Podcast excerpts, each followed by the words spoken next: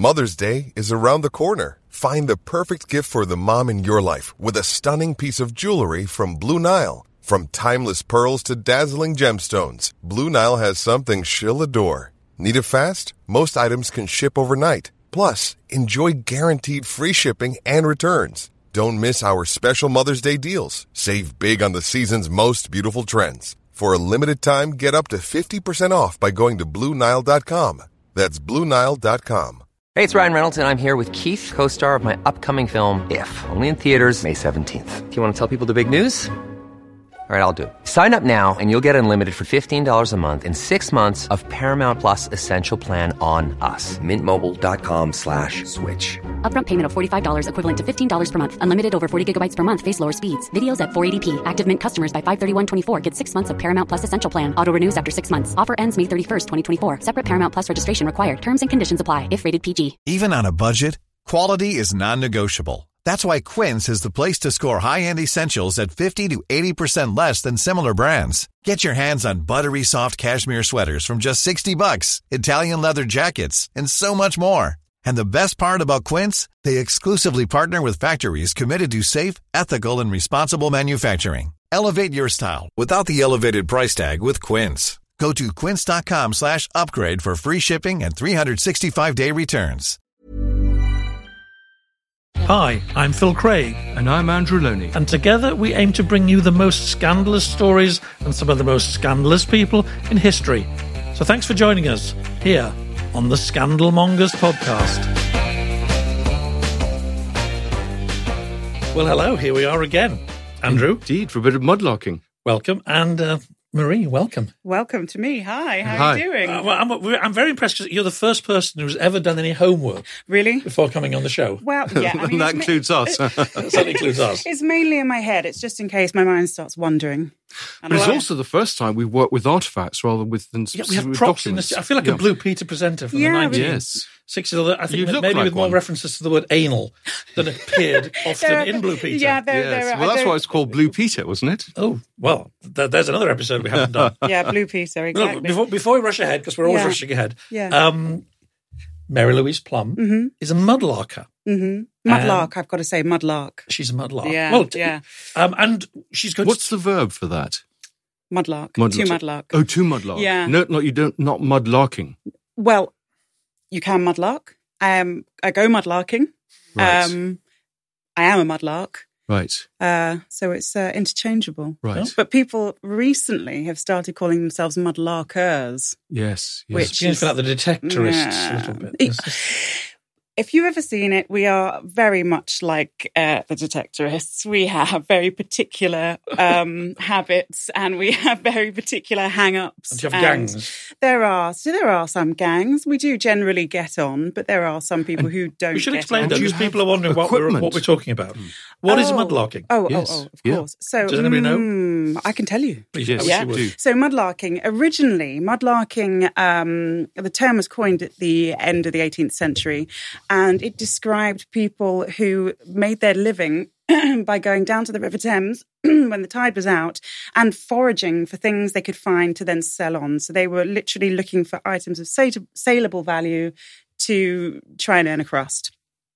If you fast forward about 100 years, mudlarking or d- mudlarkers, mudlarks, we go down to the foreshore for fun and we go and find items of historical uh, interest and importance. And so the tide in the, in the Thames, it goes out twice a day. Uh, we head down to the foreshore and we find bits and bobs. Have you been down this morning? I haven't been down this morning. In fact, I don't know what the tides are today. It's uh, but I tend I tend to avoid weekends because the hobby has grown in, in popularity. It's um, so much so actually that we have permits to go to go down and search the foreshore. The issuing of permits has been paused right now, so But- no one can. And are they enforced? I mean, how do people know that someone's got a permit? They are enforced. Well, there are a number of ways. You have very vocal mudlarks who have been doing this a very long time, and if they recognise people they don't know, um, they might get involved and say, Summary justice. "Have you have you got your permit?" and you know that kind of thing. There are boats that patrol. So the PLA patrol the river, um, and the police, the river police patrol the river, and if they they do random spot checks. And is this Um, just in the Thames, or are there other rivers which are equally sort of uh, profitable, should we say? Yeah, no, there are there are other places you can go. So any tidal river, really. So I've been to the Mersey estuary, um, to Mudlark, but the Thames is where it's at. You know, that's it's Ground zero. two thousand years of settlement, well, and, and beyond. You know, prehistory. Um, but it's just yeah, the Thames is this really pulsing kind of big artery of London that was used so much more than it is today. And are And there better find- bits of the Thames than others? I mean, Yes. Um, You don't give I away might your get a bit secrets. cagey.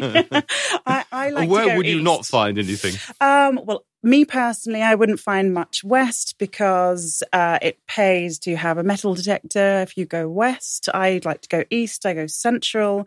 Um, there are specific patches on the foreshore where you'll find nothing as well um, because of uh, the terrain.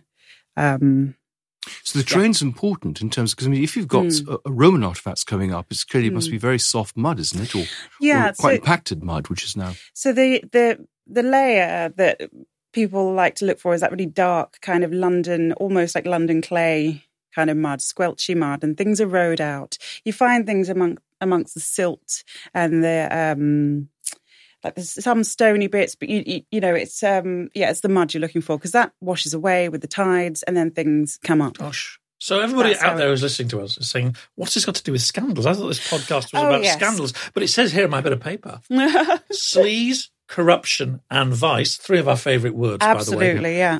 Through mudlarking. Mm. Um, so, um, do, do, do you know what, whether you Well, want to you go chronology or just on Well, the basis you- of the more kind of scurrilous object? I mean, you have artifacts. I think you've got a story behind each of the artifacts. I have don't you? artifacts here and um, a Good, Peter. bonus one without a story that's just a bonus. Um, we can kind of skip around from artifact to artifact because one sort of leads into the other. Let's do it. Um, let's go with a really obvious one first. Obvious in that it's um, kind of grotesque. So I'm just going to pass you this lead, uh, uh, well, a pewter alloy object. It's incomplete. Looks like a Just- whistle. It does look like a whistle, but I wouldn't put that anywhere near your mouth. it goes somewhere else. it goes very much somewhere else. Oh my so god, it's heavy, isn't it? It's very heavy. It's a lead alloy uh, mix. God, I wouldn't want to put that anywhere near any part of my body. No. Oh, sorry. Um, that's all right. And you found this. This is in in the Thames. I won't say exactly where, but it's what it is is a syringe. It's quite a heavy duty syringe. You can see there. There's a, a hole on the side of it where it's been worn away, and you can see just the plunger. So it's all kind of fused together because it's been in the river so long. But that is the end of the syringe. It would have had a plunger. Which is there. And this was actually used um, for the treatment of syphilis, this syringe.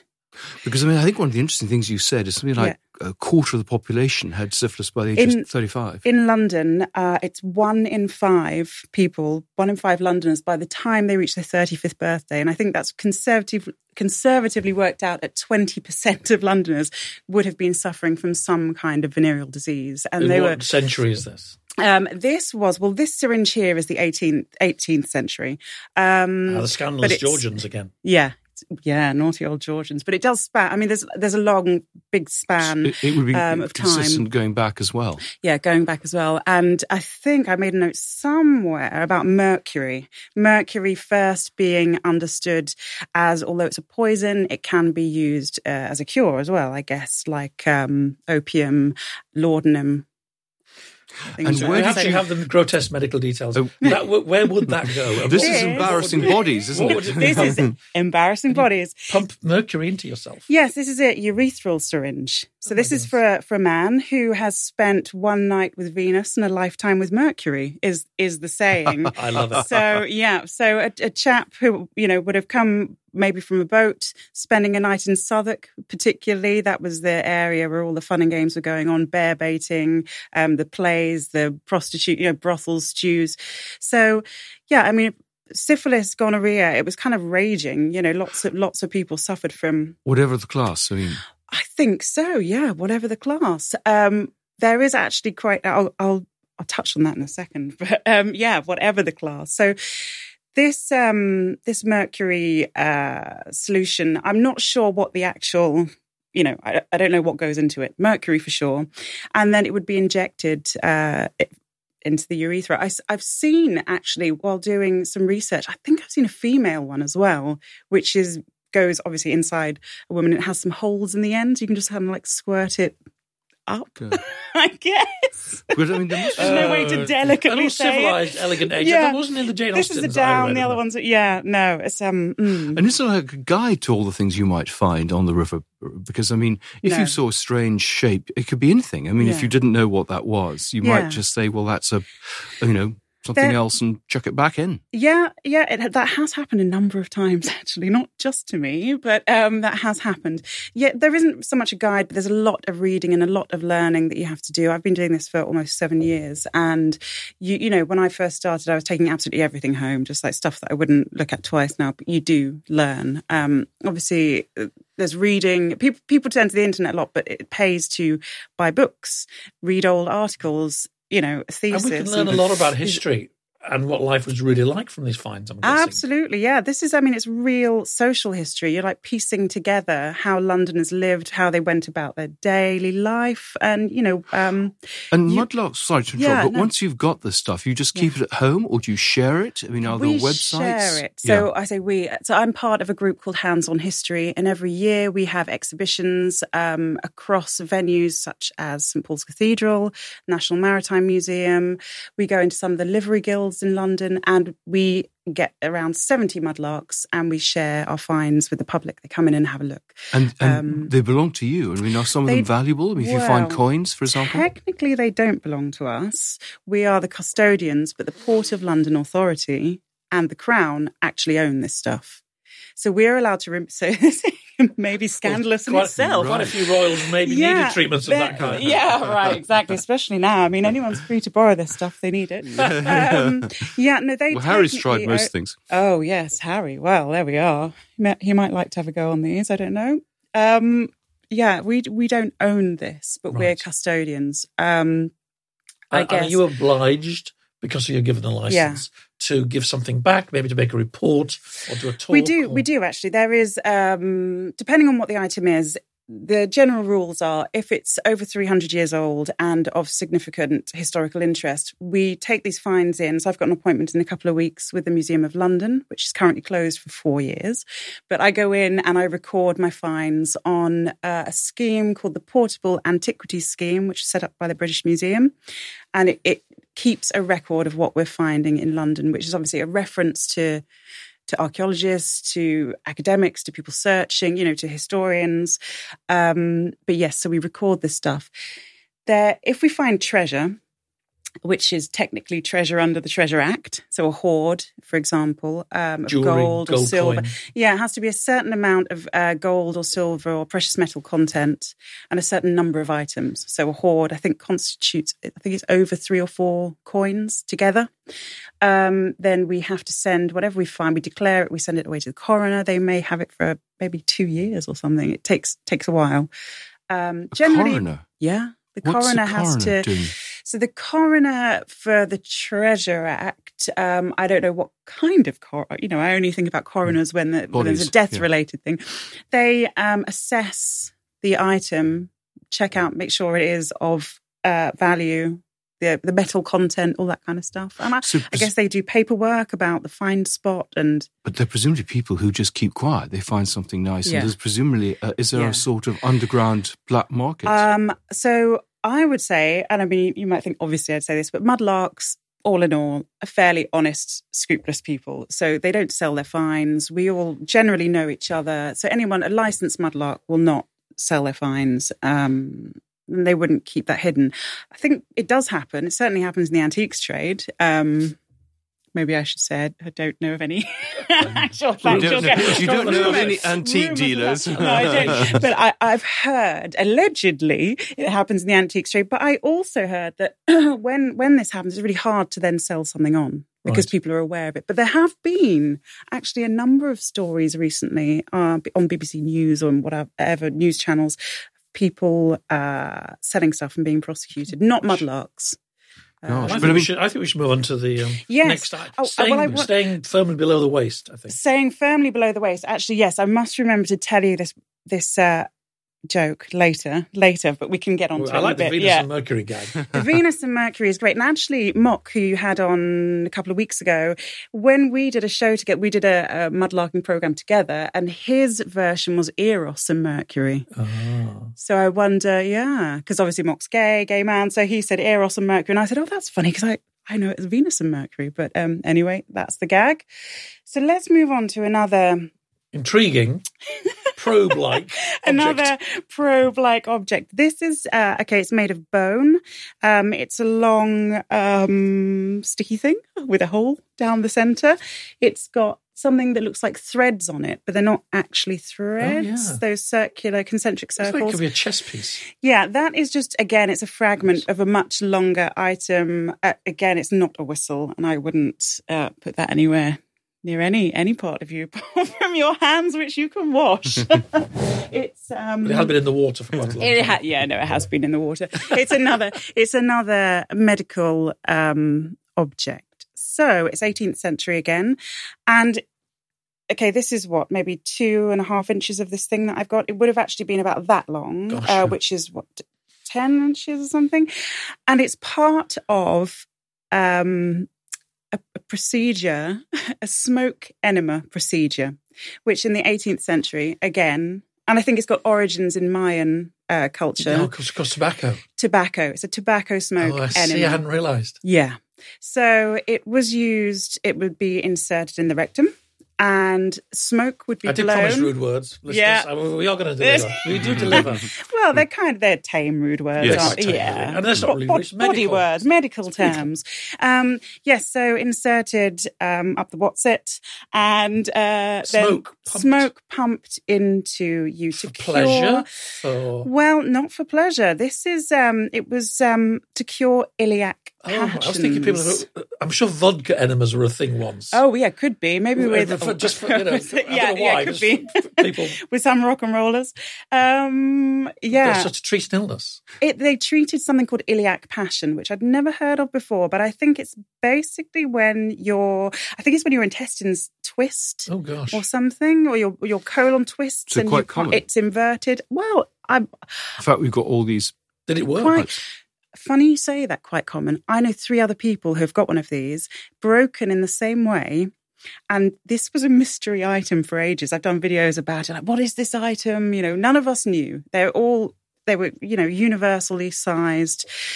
Then along comes Yasha, a mudlark, and she prized one, a complete one from the mud. Oh, how amazing. So, and I say a complete one, actually, it's part of a much bigger contraption that has lots of twisty turny bits you add onto it and a spinny thing and a, a something else. It's that when they first were made, they were really basic and they'd use a pig's bladder to um, put put the smoke in, to inflate with smoke, and they'd squeeze the bladder, and it, it was quite a you know a sticky thing and a bladdery thing. Squeeze the smoke goes in interior hot water bottle. interior yeah and later on they became a bit more complicated with bits you'd screwed in and anyway yasha found a complete nozzle so not the whole thing but it, it so the nozzle um would then it, it kind of is like pipe shaped and then at the end it would have a bulbous bit with holes in for the smoke to come out And what sort of period are we talking about here?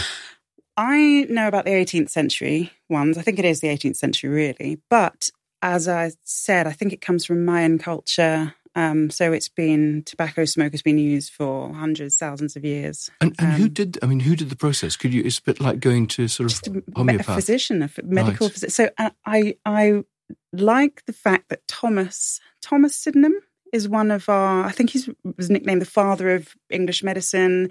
He was nicknamed the English Hippocrates. Oh, yeah. Um, he was quite a character in that he did he he was never a member of the Royal College of Physicians. He was a bit of an outsider, and Sydenham really bigged these up. He liked these smoke enemas, and actually, I've got a quote here. If I could just find it, because it's quite a.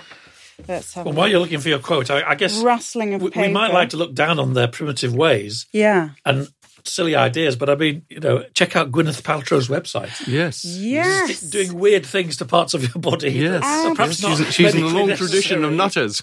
Steaming. Yeah, steaming a vaginal steam, wasn't it? Or that was that was years ago, and then just recently, a Kardashian has come out with um, God. Pineapple gummies to promote better tasting and smelling. Well, Really? After this Lady podcast, part. they I become know. even more popular. So, I how do these get that. in the river? I mean, wh- Well, I think just um, people going about their daily business. You know, some things were chucked in because the river was for years and years and years a, a dump. You know, um, our sewers ran into them. Obviously, sometimes, although I don't uh, really like telling people this all the time, they do when there's an overflow. There's a storm. Storm drains um, do Well, sometimes that's a big scandal the, in this country That's of a a different scandal. kind, isn't it, Yeah, at the moment? The big rivers- big scandal. Whenever there's any rain, they just have to let all the sewage Yeah, go into the Tem- Thames water. Yeah, but anyway, uh, but yeah, it was treated as a big rubbish dump. Um, but but then you've got to think that it was said at one point in history you could cross the Thames by hopping over the boats side, you know, north to south because it was just so congested, and so you've got people getting on, getting off boats, things dropping off them, coins dropping out of pockets, buttons. We find a lot of buttons and we find lots of things like trade related items, trade beads, shells, ballast that comes from other countries um, through trade. Um, yeah, I was just trying to. Yeah. Sorry, I'm, I'm just uh, while you're Yeah. looking, but I'm just wondering how a historian could extrapolate from these finds particular things. Here we're getting medical, a, a new insight into social life and, and medical treatment. Yeah. But what are the other sort of areas of exploration that sort of come from what's found by mudlarks? Um, well, I suppose. I mean, you talk about trade. I mean, would we get some sense, uh, you know, of, of who was trading in London, for example? I, yeah, it's it is tricky because the finds are out of context. So they've they've ended up in the river. Um, there is context, I suppose, because of the types of areas. You know what was happening in those areas. For example, Southwark. You know that there was lots of um, playhouses, bear baiting, that kind of that was night light nightlife, all that kind of stuff. It's kind of tricky to put a firm. Um, it's it's it's to so draw too, ma- too to many. draw yeah. too many inferences because things move around. I mean, they might, you know, what's actually odd is the other day I went to Deptford and I found a boot there that I had found two weeks ago and it was still there. It was, you know, so if you think there's two tides a day, the Thames is coursing through London. It's, it's a fast flowing river, but there are things that remain in the same place, other things that move about. Um, I found my quote. This is uh, so. This is um, Thomas Sydenham, who was an English, uh, the English Hippocrates. He was a Puritan, so he didn't like to work on dissecting bodies, which I think is interesting in itself. Um, so he described. Um, so this is him talking about a tobacco smoke enema. He says, "I conceive it most proper to bleed first in the arm." And an hour or two afterwards to throw up a strong purging clyster. Now, clyster is um, an anal treatment of flush, flushing out your bum, basically your colon. I know of none so strong and effectual as the smoke of tobacco forced up through the large bladder into the bowels by an inverted pipe. Which may be repeated after a short interval, if the former, by giving a stool, does not open a passage downwards. Well, there you go. There you go. So this Much all eminent, this So, uh, all these spas along the. yeah, I mean, this eminent physician who is who is create, uh, um, you know, people do hold him in high regard. Had these kind of weird. So Well- the river, because you talk a lot about the, the liberty and the stews, and obviously some parts of the river, Mm. Yeah. um, I think Southwark being perhaps Yeah. the most important one, were famous for sort of houses of ill repute and brothels and and- parties and theatres. But also, clearly, there's other activities. Medical people are working there. Yeah, There's all sorts of kind of like respectable people going about their business. absolutely. I mean, the, the interesting thing about the liberties, and there were five liberties in Southwark, and the two that I mainly know about. There's the liberty of the Clink, where you find the Clink uh, prison. Which is open to this day, and you can go and you know it's a museum now. Um, but there was the Mint, um, which goes down to the river.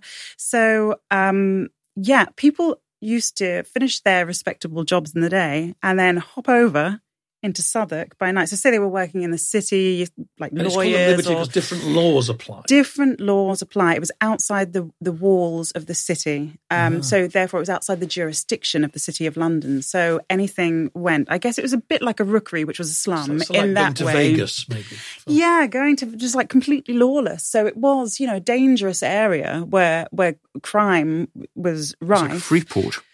Uh, what a free Freeport. port. Yeah, yeah. I mean, think the thing is, even though it was kind of rough and ready and, and crime happened, it was also a, a haven for free thinkers and rebellious people, and you know there was bohemian lifestyles. It was an interesting place. It's where um, the theatres sprang up, like the Curtain, the Swan, um, the Globe.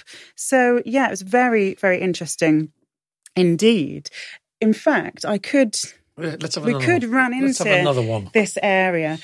I'll save those. So I'm going to just pass you some coins. They jump about in age. There's very, very tiny ones here, which are about a centimetre. These are all found by you. These are all found by me. They're all silver. Oh, they're. Um, they're all hammered coins. So they were uh, a blank coin face and they were struck with a die. And that's why they're called hammered coins. So they, they would be um, God, I mean, it's amazing. I mean, you, yes, you- Yeah. amazing. You could just find this. So these are 16th wild. century. So this is Tudor. Yeah, some of them are Tudor. Um, I didn't bring all of them. Silver I just, halfpenny. yeah. Could have been Anne Boleyn's purse. But what's your equipment then? You've got your your, your metal detector, and then it's just your. oh, I just don't your, detect. So just your fingers. I just mean, my eyes and my knowing where things are, knowing the history of the foreshore, where things might turn up, and knowing everything. Everything really is sorted by size, weight, um, and type. So you find if you find a modern penny, you might find older pennies. You know, you've got to always think of like the physics of how the the objects move around in the water. and what are the sort of other things that you find? Sorry, um, right.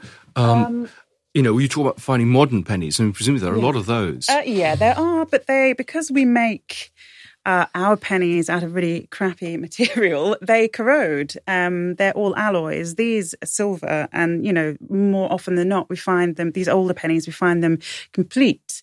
Um, I've got a. This is a bit of an aside here, but I've got a Spanish cob coin here. They're referred to as pirate cobs. I don't think they are pirate coins, but this is. Um, I'll just take it out of its packet. It's really chunky. It's kind of made this way, misshapen, but that's copper. And, you know, it's Heavy. heavy, really heavy. So that is an eight Maravedis cob coin, dates uh, to the 17th century, 1621 to 65 under Philip IV. and what would so- it? Oh gosh, and Yeah, what would really what would this buy me at the time? I don't know the answer to that. Right. I'm afraid. God, it's. Um, I don't think that A night much. out in Southwark. yeah, I don't think that. Well, this this wouldn't and have then been treatment thrown in. yeah, and treatment thrown in. I mean, this is copper. It's not. You find these Yeah. in gold, and so not much. Um, so what I was going to mention was in Southwark the stews. Um, So people, I think people generally, well, they. I was going to say people know about the stews. They might not if they're not interested in history, but it's quite a well-known thing that from the 11th to the 17th century, I think is the wide date range, there were licensed brothels in the Southwark area, lots of them. And they were licensed by the uh, the church, Protestant church. It was the Bishop of London. Actually, before it was, so I don't know. Mm, no, before the Reformation, I don't know. Let's just say the church. It was the Bishop of London, um, who is referenced as being the London's biggest pimp, basically. So there were these places called stews. They were mixed jacuzzis, like a bit like bathhouses, and then they had private rooms as well. And the girls that worked in these stews were nicknamed the Winchester Geese. Geese because they were uh, apparently squawking and shouting and kind of, you know, like a rab- rabble of women and sort of trying to get their voices heard. Uh, Winchester Geese because the Bishop of Winchester ran them, basically. Um, And did the church take a cut? yes. So it was a financial arrangement. It was a financial Or arrangement. was it also an attempt in some ways to regulate and, and look after their welfare? Am, am I being a bit too optimistic? Do you know, sometimes I used to say that, and then now when I read things that say, oh, well, they didn't have it so badly, I kind of bristle a little bit because I, I don't think Mm. that they were being treated well for any kind of out of the kindness of people's hearts. Really, I think no. that, you know, there was money, money was at, at stake here. And And so the church's unethical investments Yeah. go right back. yeah, absolutely. Yeah, exactly. I never knew that. That's amazing. Yeah, uh, and there were rules and regulations about the geese. Uh, uh, you know, there, there were. There's a whole list of rules Oh, um, that have we have. Yeah, so there were. So there were things the girls could do and the things they couldn't do. For for example, they couldn't grab men. So if they wanted to get some trade, they couldn't grab men. If they did, they'd be fined. I think it was twenty shillings. Um, so It's a here we go. Yeah, This is why they had to squawk, is it? I do, yeah, or maybe, yeah. Yeah, maybe squawking at each other, maybe squawking at men. I don't, I'm not sure. But you've got all these rules here that I actually found on a really good website and I've forgotten the name of now. So sorry about that. I've pinched this from your website. Um, so protecting the girls, they, they had rules for the girls. They had rules to protect the church. So, you know, they were licensing this behavior, um, but they wanted it done in such a way that no one could accuse them, the church, of being sinful, I guess. But obviously, this wasn't. This was sinful by their standards. Um, I'm just having a quick look. No stew holder to allow any whore. Okay, so the stew holders were the people that owned the houses. The the geese lived there. I don't think they paid rent, but they took the money in. The householder, I think, took a cut, and then a kickback. I think went to the church. Um, I've been trying recently to find out exactly how much they earn. Like, how much would it cost you for for a night? Oh, and I couldn't. I haven't found out yet. The the um so the women so the men who came the trade had to stay the night. That was one of Oh. the rules. Oh, really? Yeah. That was one of the rules. Why? So, um, because they the the church didn't want them to be seen leaving, you know, after whatever whatever they'd done. They didn't want them to be coming and going. It was seen to be a bit more conventional if the men came and they stayed and then left in the morning. Just yeah, exactly. Oh, sorry, I've, I've in the- yeah, like a hotel. Yeah, exactly. Um, let's see if I can inclusive, as it were. find. Yeah. So what? What? So Well, these while you're looking for that, I should just say anybody who's interested in this, and it's incredibly um, fascinating stuff. You should go to the Instagram page of Yeah. of you, but it's not your name. It's, It's Old not- Father Thames. Correct? Old Father Thames. That's my Instagram, and also uh, for my sins, I have a TikTok. Oh, I think you're the first TikTok. We're getting Yeah. very modern, Andrew. My yes, well, goodness I guess we should have Matt Hen- Hancock on. He's got Oh, a big yeah. TikTok. Has he really? He's on there as well as. Yeah, Mm, well, he you should go to look at it because not only does it have a great um, artist illustration of the smoke enema, Yeah. it's got lots of really interesting social history based around these finds. Yeah, and uh, YouTube as well. That's that's Oh. where I share like the longest uh, format version. And can you Um, have sort of mudlark holidays? Can, can do people sort of go off to Budapest or Ooh, whatever? to, Well, this is this is dodgy ground as well. Actually, I should have said to you, there's lots of scandal just in mudlarking. in the business, um, yeah.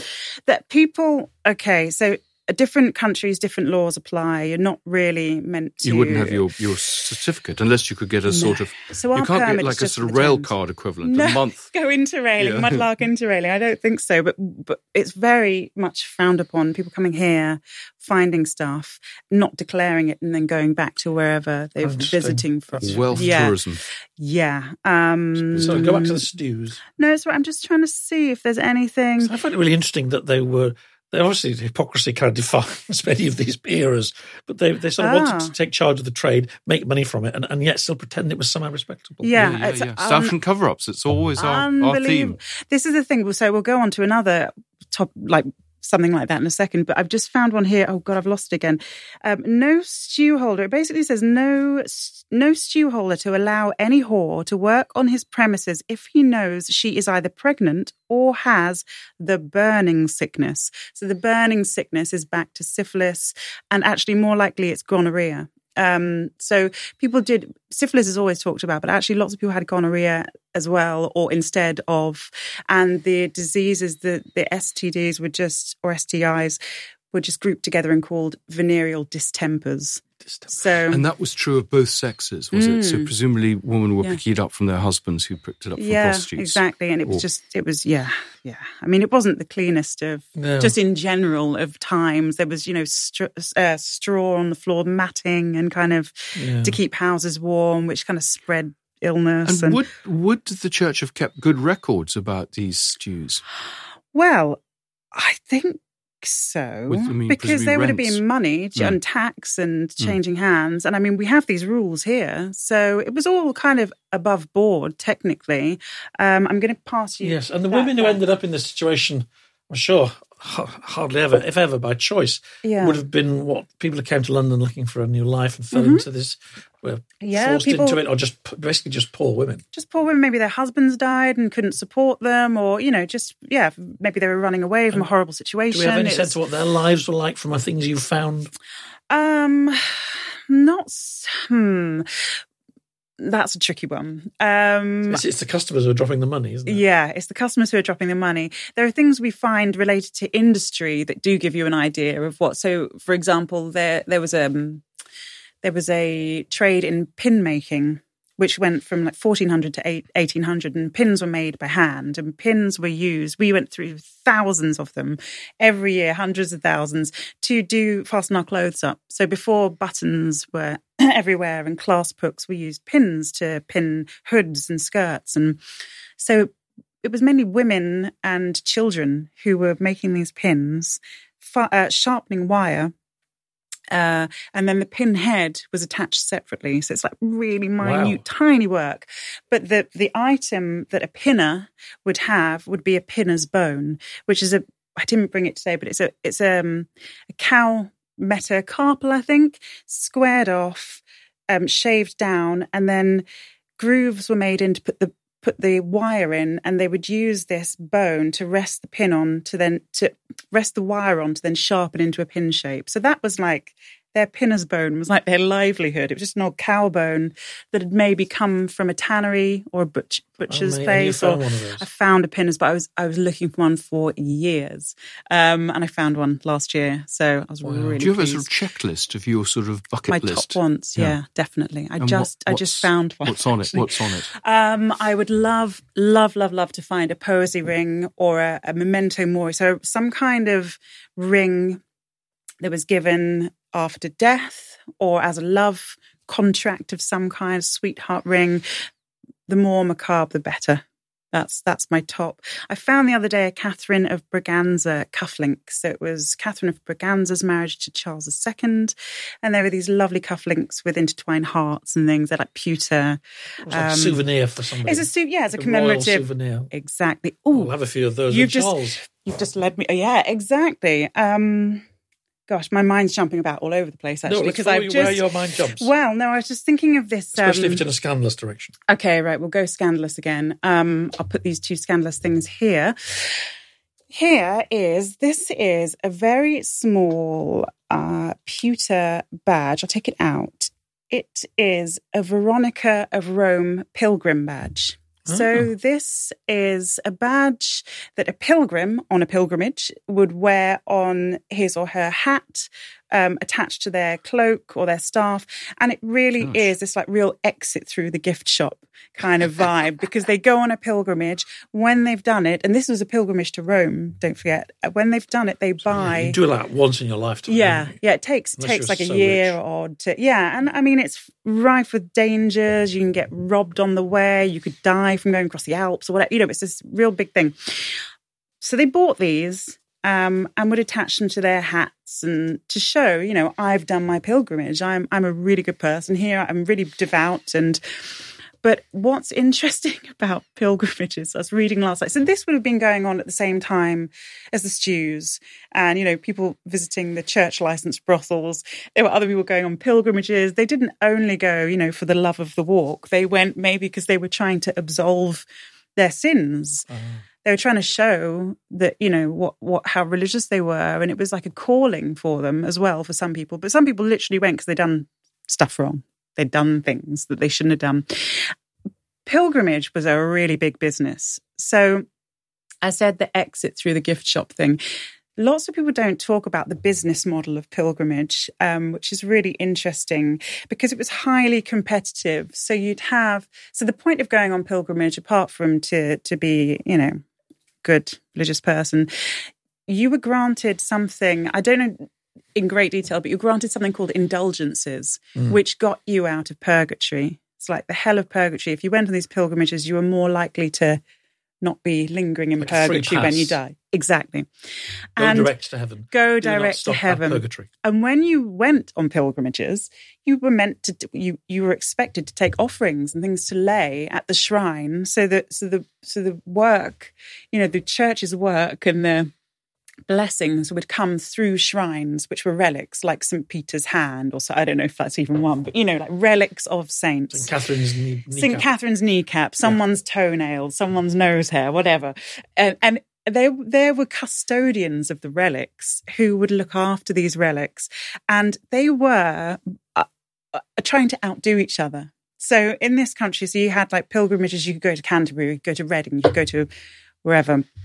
And all these places with their relics were trying to outdo each other with their miracles.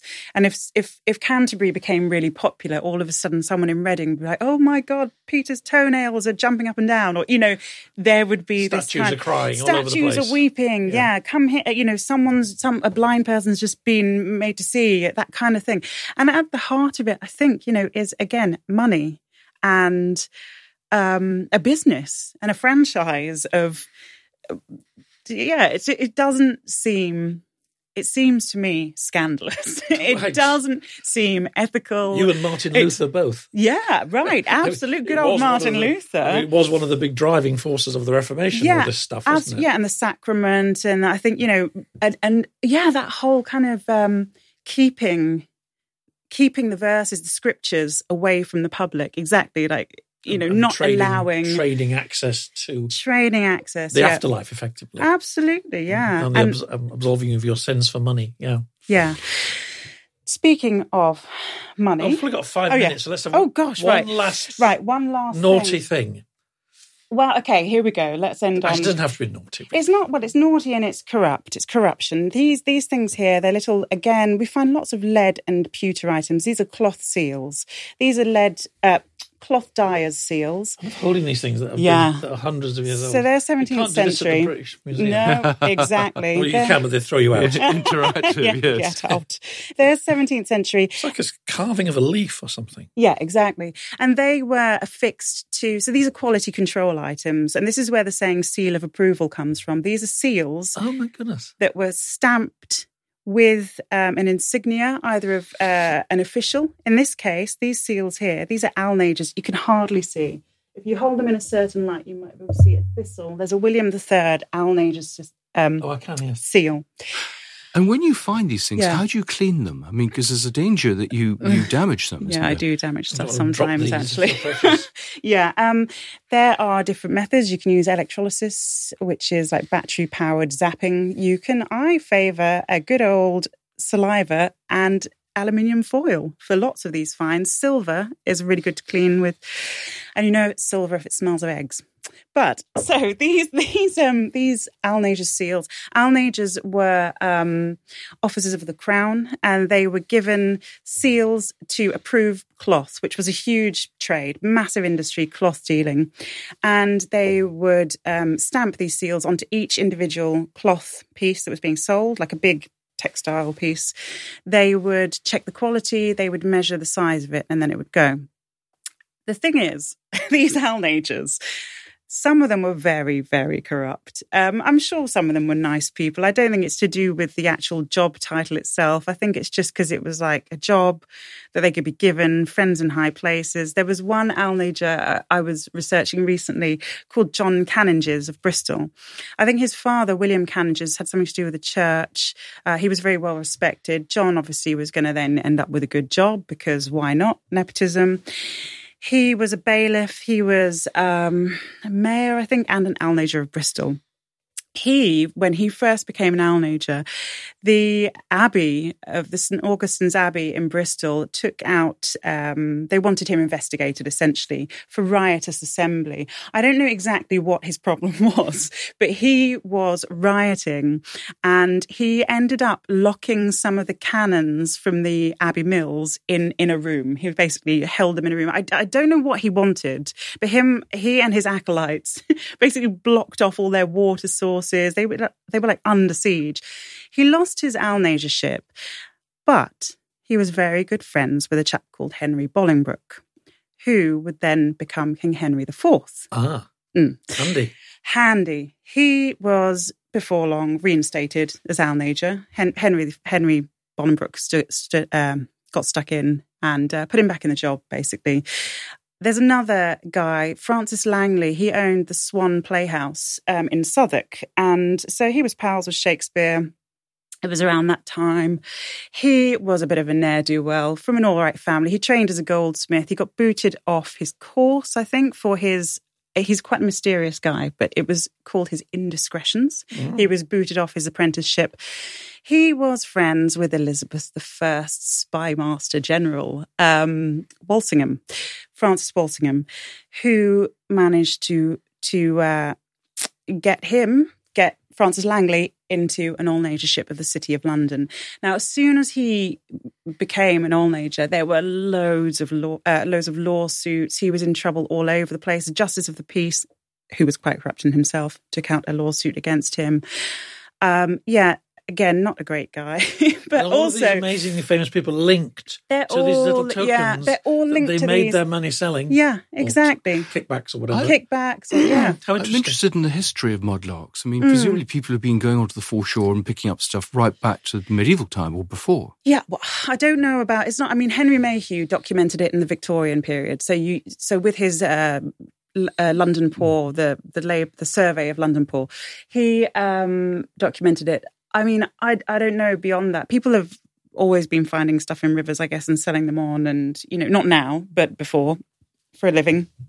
Um, mudlarks in the just after the Second World War, you know that there's a there's a really famous celebrated mudlark, or he's a he's an archaeologist called Ivor Noel Hume, and he has a book that's really hard to get hold of about mudlarking.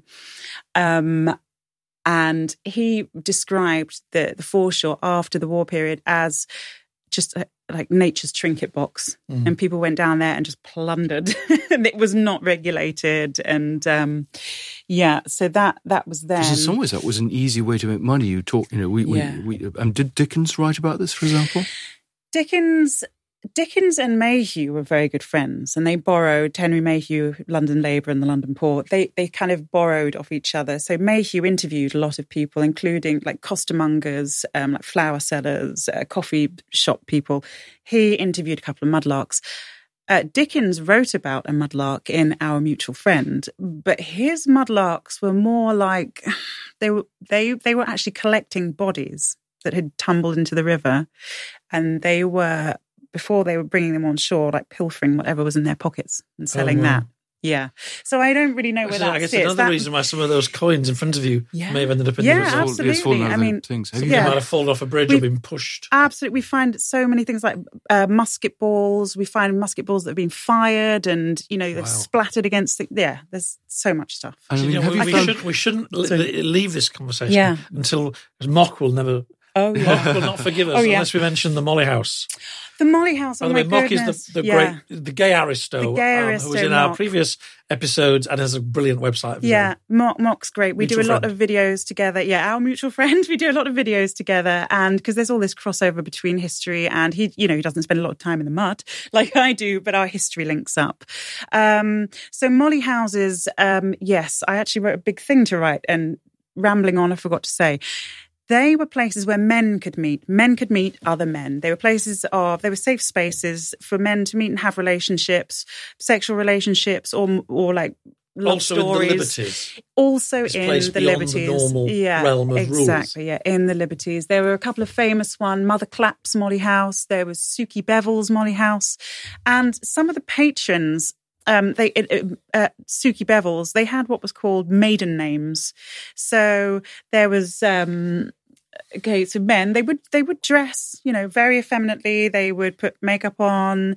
Um, they were in drag almost, but they were kind of living their their other life. And what period are we talking about again? Georgians?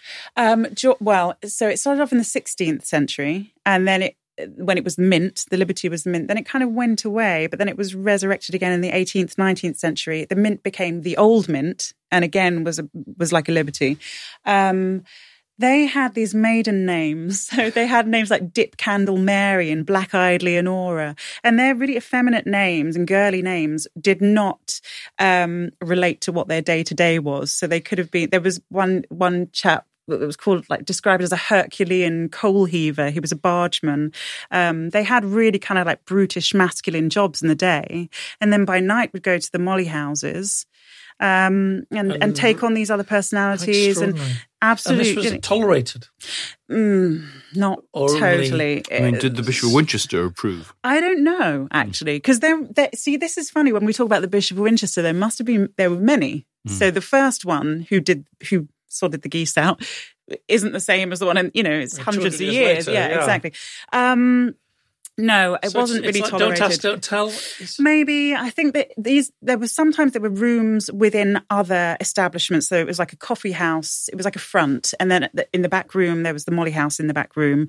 Um, there was a really I think James Dalton was his name. He was a highwayman, and he soon he he was a criminal. He was eventually hanged, but he worked out he could extort money out of the Mollies by Ah. kind of pretending to be their friends, and then it's saying, "Listen, I'm going to expose this Molly house unless you give me X, Y, and Z." Tell everybody that at night you like to dress up. yeah. So protection exactly. rackets. So prote- yeah, Hmm. yeah. I mean, also, I mean, this guy was hanged and he was like bad bad guy, but um, yeah. So he'd go and pick their pockets and yeah, Tragic in a way that that was the only way they could express themselves, of Very- course. But yeah. Also, I suppose at least they had that. But they had, yeah, within that, there there were cases of um, them marrying, you know, having these ceremonies which weren't legal. Men marrying other men. Men marrying other men, and they, I don't know if they were both dressed as women or one was a woman, one was, you know, because they, did dress up in wigs and, um, yep, they married. It wasn't legal, but they they offici- you know, they had to all intents and purposes a marriage with clerks and people signing the bans and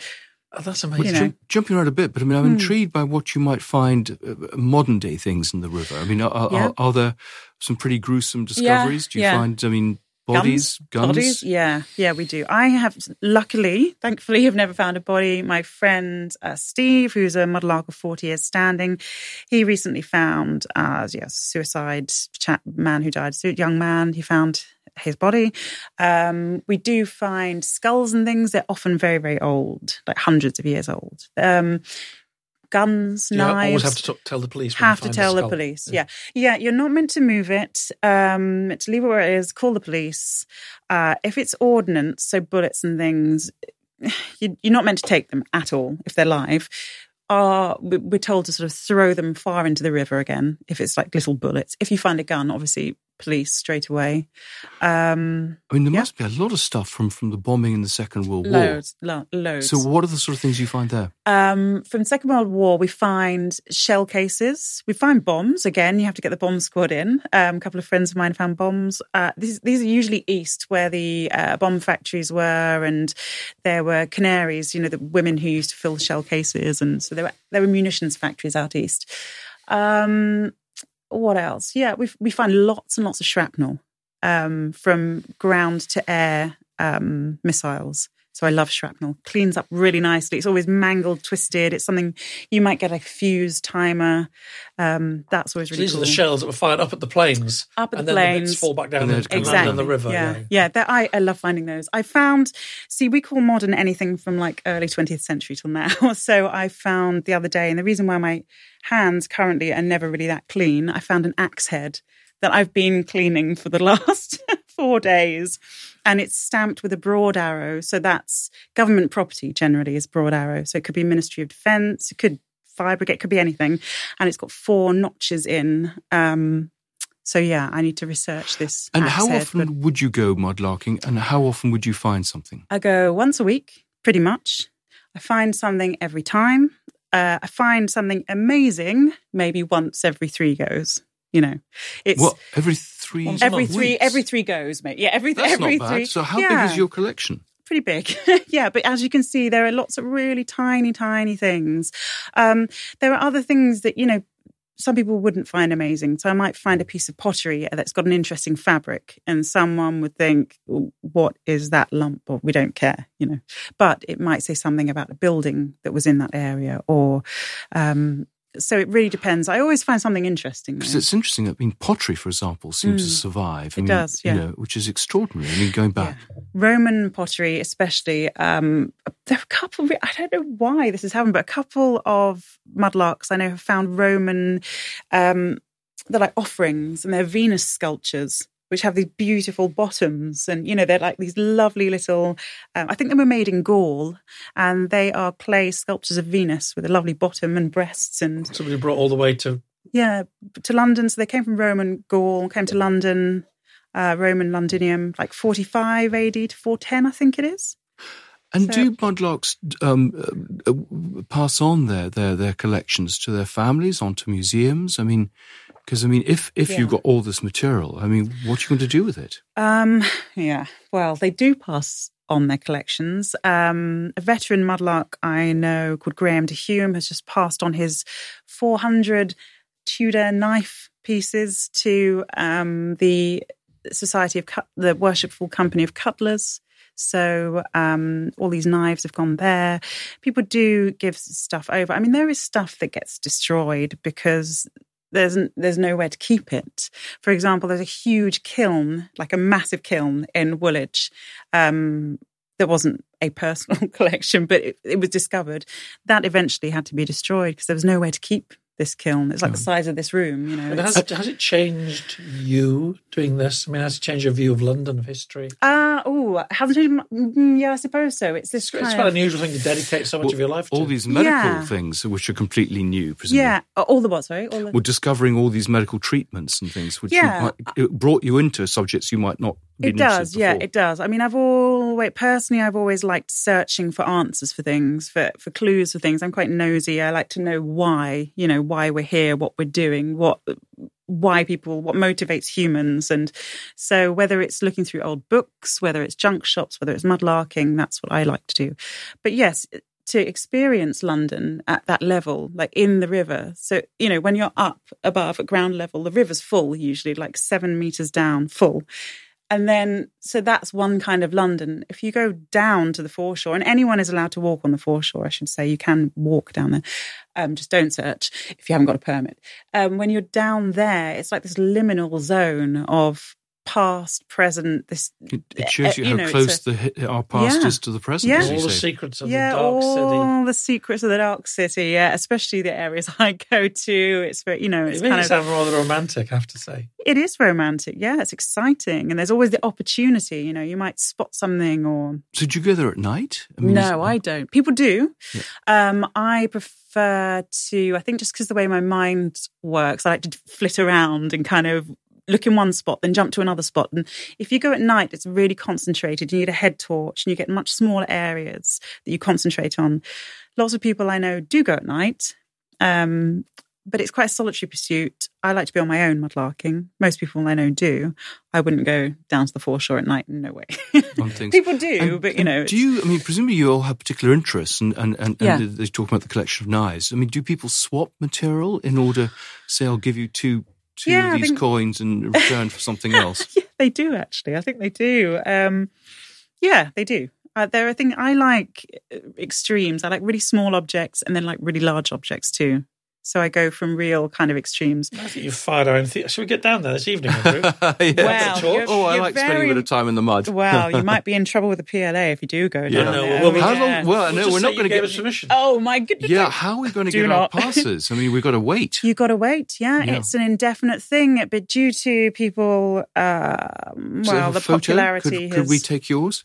What? What's that? Does it have a photo on it? It does, yeah. Oh, right, Couldn't so take it's- mine. It was very, very strict. Right. Yeah. No, it's an indefinite pause. So Well, I hope are- you've excited the listeners as well because it's such Thank an incredibly. you. I never I thought. hope well, I so. never, no, I hadn't really thought about mudlarking to be perfectly honest much No? until today. And now I think it's just the most fascinating way of learning the truth about. the past. Well, it's a sort Well, of archaeology, really, isn't it? It is, yeah. It's, it's essentially it's amateur archaeology. Not all archaeologists like us. Some are very supportive, others are not so much. It's uh, Why not? Because they think you damage things. uh, Yeah, or, I think or so. I think things. I think that I think we're untrained, um, essentially. So Yeah. that's the opinion. Um, But as long so, as you liaise with them, and I mean, presumably you take photographs of things take in photos situ. and we do, yeah, we do exactly. So I mean, this is stuff they wouldn't be doing. So it wouldn't. This stuff wouldn't be found without you.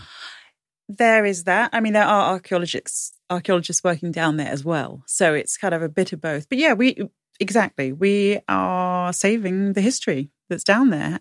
That's exactly what it is. Um, yeah. Well, And more, more presumably- power to your digging. Oh, Yeah. and I should really quickly mention the Society of Thames Mudlarks. We can't really get into that because we've no time, but they are uh, 50 members of a society that was set up in the at the end of the 70s, and they have um, uh, they have digging rights as well.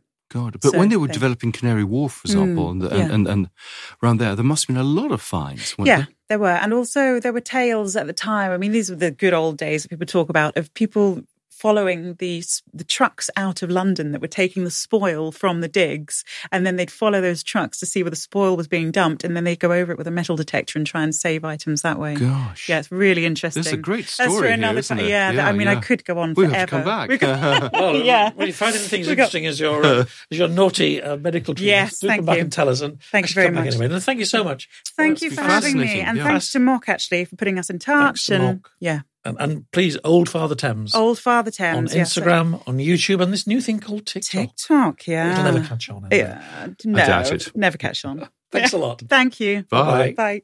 Thank you for listening to the Scandalmongers podcast. This has been a Podcast World production. You can get in contact with our show by emailing team at podcastworld.org, placing Scandalmongers in the heading, or via our social media links within the show's bio.